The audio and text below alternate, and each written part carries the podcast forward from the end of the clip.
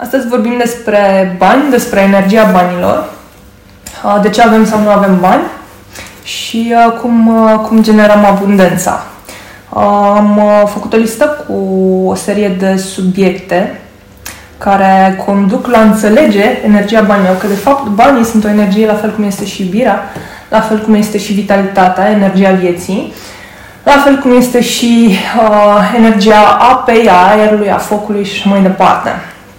Uh, prima abordare pe care am trecut-o pe lista mea uh, este legată de darul de a avea bani, cu care ne putem naște sau uh, putem să nu ne naștem cu el.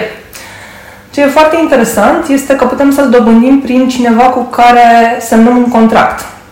Care contract poate fi contract de muncă sau uh, contract uh, de căsătorie sau alt tip de contract.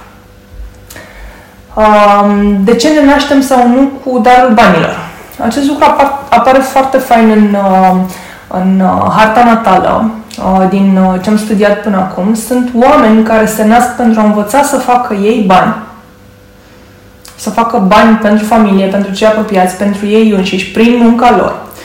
Sunt oameni care în această viață, datorită um, carnei, acțiunilor din altă viață, da, acum primesc moșteniri și bani prin alte contracte. Uh, sunt oameni care în această viață au nevoie să învețe să se dedice familiei și atunci uh, în misiunea lor poate să apară situația, dau exemplu, unei femei casnice, pe care noi o numim casnică și că nu face nimic și că este întreținută de către soț, uh, e de fapt are darul banilor. Și în momentul în care s-a căsătorit cu soțul ei, soțul ei face bani pentru familie, pentru că ea are, de fapt, darul banilor. Cei care ați fost căsătoriți, poate ați observat că în momentul în care v-ați căsătorit, ați dobândit o mașină nouă, o casă nouă sau diverse alte lucruri care au venit prin punerea la comun acestui dar al banilor cu partenerul cu care v-ați căsătorit. Da? Deci uh, lucrul ăsta se poate schimba prin oamenii pe care avem lângă noi. O altă chestie foarte interesantă, care apare, de exemplu, și în harta mea natală, este că un copil îți poate schimba uh, karma, între ghilimele, banilor. Și anume, înainte să vină un copil, poate mulți dintre voi ați observat. Dacă nu ați observat, poate reușiți să faceți o analiză, fie asupra vieții voastre, cei care aveți copii, fie asupra vieții, uh, vieților prietenilor. Da? Înainte să vină copilul sau când a venit copilul aproximativ, plus 1-2 ani, cam așa se, se întâmplă, uh, și-au schimbat mașina, și-au schimbat jobul și au început să câștige mult mai mult. Și-au luat o casă mai mare. Foarte des se întâmplă acest lucru, inclusiv părinții mei. Deci au reușit să-și iau un apartament în momentul în care eu m-am născut. La 2-3 ani după, tatăl meu și-a luat mașină și s-a mutat într-un apartament mai mare. Pentru că, da, cumva uh, eu am acest dar al banilor. Pentru că, de fapt, am altă misiune de îndeplinit în această viață decât să-mi bat foarte tare capul cum să fac bani. Da? Deci, atenție cu cine vă legați și uh, poate reuși să vă legați de oameni care au uh, darul banilor uh, și foarte mare atenție la energia copiilor. Uitați-vă la ei și încercați să înțelegeți și să vedeți cât de bogați vin ei în această viață. Da? Și uh, spun asta să fiți foarte atenți pentru că e posibil ca prin programele voastre, convingerile limitative, să le induceți lor blocaj al banilor și practic să vă blocați și voi. Și atunci e bine să conștientizați ce anume vă blochează pe voi ca să nu se ducă mai departe la ei și să manifestați abundența financiară da? uh, în, uh, în viața voastră. Prin darul banilor care vine uh, prin uh, copiii voștri. Mai departe, echilibrul dintre a da și a primi. Este foarte important să înțelegem circuitul banilor. Este foarte important să înțelegem că banii acumulați atrag uh, vibrație scăzută. Nu aș vrea să vă sperii, dar acele economii multe și mari uh, nu sunt uh, întotdeauna benefice. Le putem transforma, evident, prin intenția noastră să fie benefice. Um, două secunde. Ok. Um, un exemplu din, uh, din familia mea este că au fost acumulați bani cu intenția că dacă se îmbolnăvește cineva, să fie folosiți și să enunțat și boala, timp de vreo 10 ani, așa. Ce credeți că s-a întâmplat? S-au manifestat exact acele boli, exact la persoanele care erau enunțate. Strângem bani în caz că se îmbolnăvește persoana X de boala Y. Și fix asta s-a întâmplat. Da? Pe de altă parte, foarte multe acumulări de bani pot atrage default boli. Și uh, s-a făcut un studiu la un moment dat în Elveția, unde sunt uh, cel mai multe bănci cu depozite, că mortalitatea era la o vârstă foarte, foarte mică, să spun așa, undeva la 50-60 de ani. Pentru că energia banilor blocată poate să atragă boli. Repet, noi prin puterea noastră personală și prin intenție și prin echilibrul abundenței putem să schimbăm acest lucru. De aceea vă rog să fiți um, conștienți de intenția cu care faceți economie. Da? Și să lăsați banii să circule, să nu vă gândiți că nu-i dau mai departe, că poate eu nu o să mai am sau poate se întâmplă ceva. Lăsați banii să circule, mai ales atunci când simțiți. Și învățați să le dați valoare prin prisma lucrurilor pe care le primiți prin acești bani. Da? Uh, un aspect foarte interesant, care are legătură și cu una dintre întrebările voastre, este legat de uh, donații. Uh, din punctul meu de vedere, cel mai adesea oamenii donează ca să-și alimenteze ego-ul. Ca să se simtă validați că au făcut ceva. Uh, nu întotdeauna, însă este cel mai des întâlnit caz. De ce spun acest lucru? În momentul în care eu dau bani să ajut pe cineva, simt că am valoare și că am făcut o faptă bună. Pentru că așa se spune de către societate. Cel care a primit bani donați, da? Uh, se obișnuiește cu ideea că va primi la nesfârșit și el nu este din acea karmă. Da? Și atunci el își menține aceeași inerție, care nu este o... El nu trăiește într-o energie echilibrată, pentru că se victimizează. Și intrăm în postura victimă-salvator, unde ambele entități ambele suflete, manifestă ego-ul și victima și salvatorul. Dar nu o să intrăm acum în detalii. Să mergem mai departe. Tot uh, a fost uh, și una din întrebări ce se întâmplă cu zeciuiala și de ce este recomandată zeciuiala. Să dai 10% din uh, ceea ce câștigi. Pentru că uh, implicit în momentul în care dai, generezi echilibru. Ai primit, ai dat și începi să deschizi circuitul să primești din nou. Este o energie pe care o generezi, da? Este o inerție pe care o generezi. Începi să învârți roata, pentru că dacă tu doar primești și primești și primești, tu nu deschizi cercul energetic prin a da ca să primești din nou.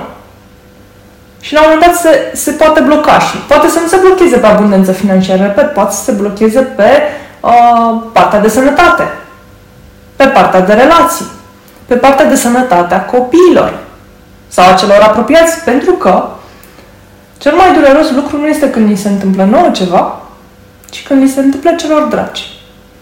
Da? De aceea e important să, din proprie inițiativă, să generăm uh, acest circuit, acest cerc al banilor.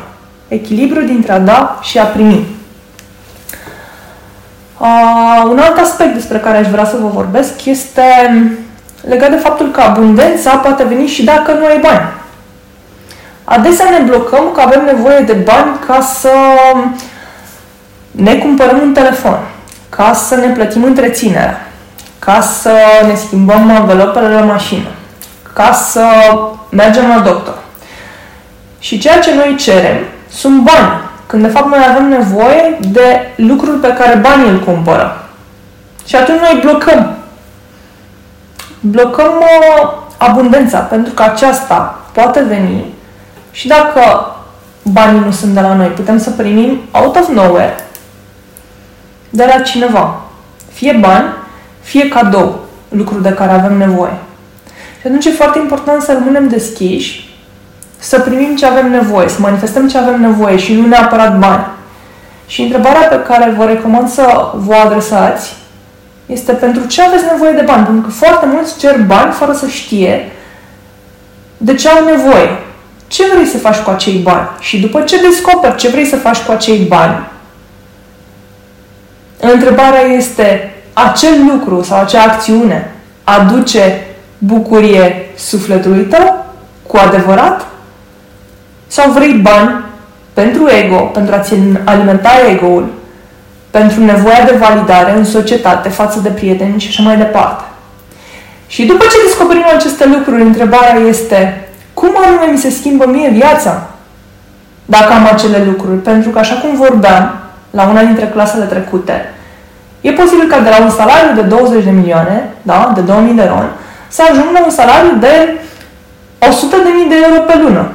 Și întrebarea este, ce se întâmplă cu viața mea? Mai rămân aceiași oameni în jurul meu? Mai locuiesc în același oraș? Și te întreb de ce nu manifesti acel salariu. Pentru că, de fapt, în esență, tu nu ai mai avea lucrurile care îți aduc bucurie. Și atunci să privim dincolo de ceea ce ne dorim. Financiar, în cifre. Să vedem care este, de fapt, lucrul de care avem nevoie. Un alt aspect foarte important pe care l-am înțeles foarte de curând este uh, legat de aurul spiritual. Orice om echilibrat din punct de vedere spiritual, care a adunat aur spiritual, plătindu-și karma, plătind karma de neam, de popor, prin fiecare faptă bună pe care a făcut-o, a adunat aur spiritual, nu poate să fie decât în abundență financiară. Atenție, că o să vă întrebați, ok, dar de ce sfinții trăiau în peșteri? Pentru că valoarea pe care ei o dădeau abundenței financiare era cea pe care ei o trăiau.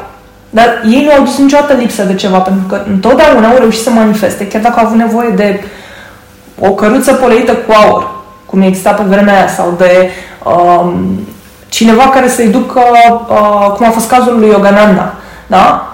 A avut nevoie să plece din India în America. Și efectiv s-au strâns fonduri, de fapt i-a dat tatălui bani, astfel încât el a putut să plece. Iar în momentul în care a vrut să plece uh, din America în India și nu avea bani, pentru că el, el era foarte mult pe zen, dar aturnase foarte mult aur spiritual ajutând oamenii, au pus cod de la cotele vii lui, bani, și el a putut să plece. Da? Deci abundența este văzută prin ochii noștri. Însă un om care a adunat aur spiritual nu poate fi decât în echilibru financiar, așa cum el și-l definește și cum are nevoie, ca să-și îndeplinească misiunea. Deci nu catalogați că vedeți într-un tramvai sau într-un coz de stradă un cerșetor, pentru că e posibil să fie un sfânt și voi doar să judecați după principiile voastre și după valorile voastre. Da? Um, în momentul în care transmitem dorința că vrem bani, noi transmitem Universului că nu avem. Motiv pentru care nu vom avea. Deci eu vreau bani, eu îmi doresc bani, va rezulta în nu am bani. Dorințele, vă reamintesc pe scara lui Hawkins, au o vibrație negativă. Ok? Deci în momentul în care anunțați vreau ceva, să știți că v-a scăzut vibrația și veți transmite Universului să se întâmple exact opusul de, decât ceea ce credeți voi. Mai departe, există cele trei tipuri de energii, Vata, Pita și Kapha, care coexistă în fiecare dintre noi, din punct de vedere al, al uh, științei Ayurveda. Da? Însă fiecare dintre noi manifestă predominant una, două sau poate manifesta în echilibru toate cele trei energii. Atenție! Cei care manifestă predominant CAFA au predispoziție pe care și-o pot dezechilibra, da? Ca paranteză, și-o pot dezechilibra în a avea foarte mulți bani, a avea abundență financiară. Evident, își pot dezechilibra această, acest beneficiu. La fel cum cei vata sau pita pot dobândi, își pot schimba acest, uh, această predispoziție cu care se nasc. Vreau doar să vă spun, să știți, că în funcție de Constituția pe care o avem, putem atrage abundența.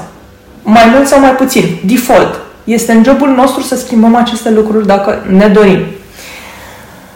Uh, eficientizarea cheltuielilor. Uh, este foarte important și uh, valoarea pe care o dăm banilor. Este foarte important să dăm valoare banilor prin valorile noastre personale.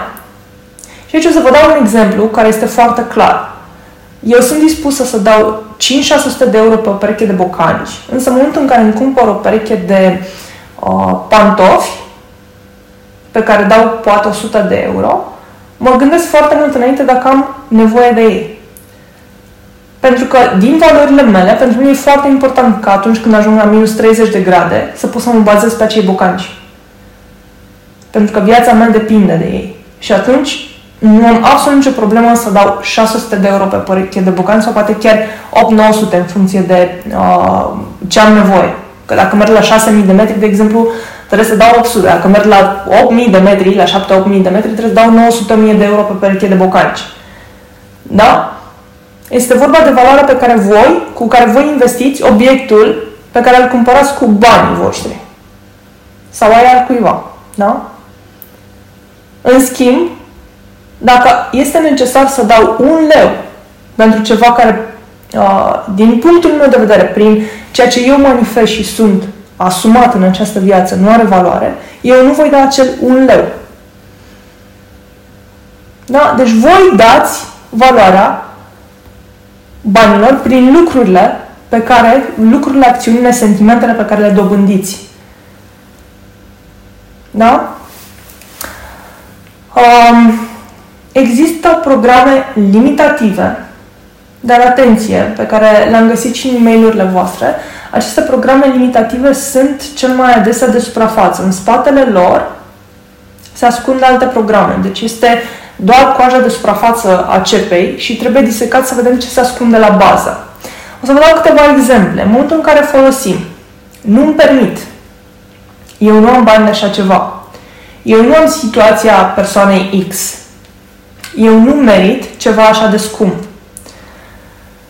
Uh, în momentul în care spun e prea scump, atenție, dacă am spus din, din, din ce intenție am spus acest lucru? Din câți bani am sau nu am? Sau din valoarea pe care eu o dau obiectului care e prea scump? Da? Adesea oamenii spun e prea scump din convingeri limitative pe care le au. E foarte important să vă dați seama ce e în spate.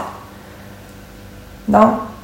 Și o să vă dau din nou exemplul meu. Dacă ar trebui să dau 1000 de euro pe pereche de pantofi cu toc, aș spune e prea scump din intenția că nu îmi doresc să investesc acei bani, nu că nu i-am.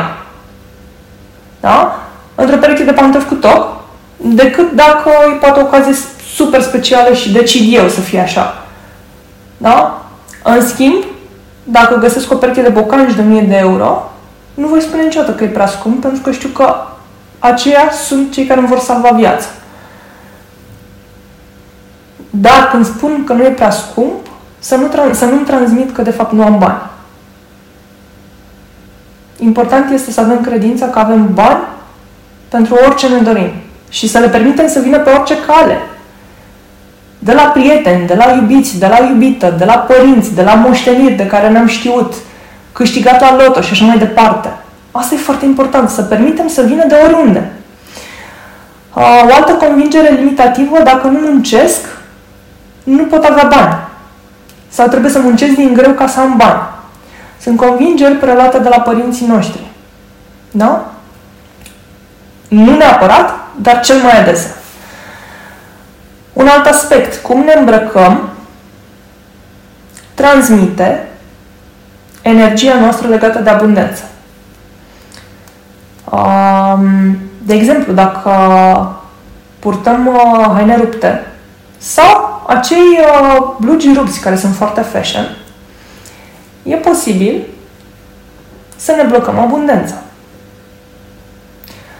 Verdele este culoarea lui Mercur, culoarea abundenței. Și o să vă dau și cât, uh, câteva remedii imediat.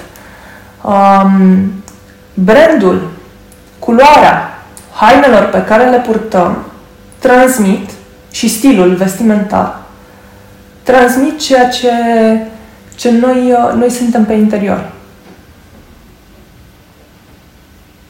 Așa că vă recomand să fiți atenți ce purtați și când purtați.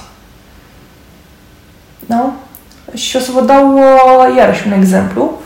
Uh, să presupunem uh, că este vorba despre un ghid montan de altitudine, de Himalaya. Da? În momentul în care îl, vedea, îl veți vedea îmbrăcat în uh, uh, brandurile Decathlon, nu știu cât de multă încredere veți mai avea în el. Da? Și asta nu pentru că Decathlon ar fi uh, greșit, ci pentru că are o anumită plajă în care poate oferi siguranță. Decathlon nu a făcut încă suficient de mult research pentru uh, expediții la 8000 de metri.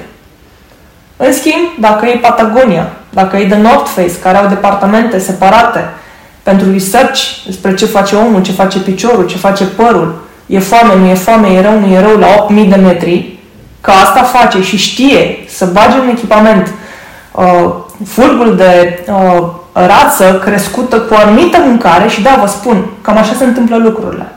Deci hainele acelea sunt foarte scumpe pentru că sunt făcute din materiale crescute într-un anumit mod. Pentru că dacă rața nu a fost crescută într-un anumit fel, nu se mai ține de cald. Și la 8000 de metri unde ai minus 50 de grade și oxigen 40% sau 30% față de nivelul mării, unde deja sângele nu se mai duce către extremități, e foarte posibil să rămâi acolo dacă te duci în decathlon. Îmbrăcat în decathlon. Și mai un exemplu absolut general, dar la fel se poate întâmpla și când te duci la uh, muncă, la birou. Felul în care te îmbraci transmite energia ta legată de abundență. O să vă dau câteva remedii pe care eu le-am folosit. Toate funcționează pentru mine. Le puteți prelua, mă puteți întreba despre ele oricând simțiți. Meditația pentru abundență. Nu am niciuna înregistrată, dar dacă vreți, vă pot uh, înregistra o meditație pentru abundență. Uh, să zicem o meditație de 20 de minute. Uh, însă este foarte important ca zilnic, dimineața, să vă încărcați cu abundență proiectele, acțiunile și viața și pe voi înși vă. Dimineața când beți cafea, când vă spălați pe dinți, efectiv să vă puneți intenția să încărcați cu abundență financiară tot ceea ce faceți. La mine a durat manifestarea în momentul în care am avut probleme șapte zile. Un alt remediu. Brățară verde la mână. Nu mă întrebați de unde vine. Este un remediu astrologic pe care l-am testat și funcționează. Um, plante. Sunt două tipuri de money plants puse în nord-estul casei sau orientate către nord-est. Uh, v-am spus de culoare verde și eu mai am uh, încă un remediu.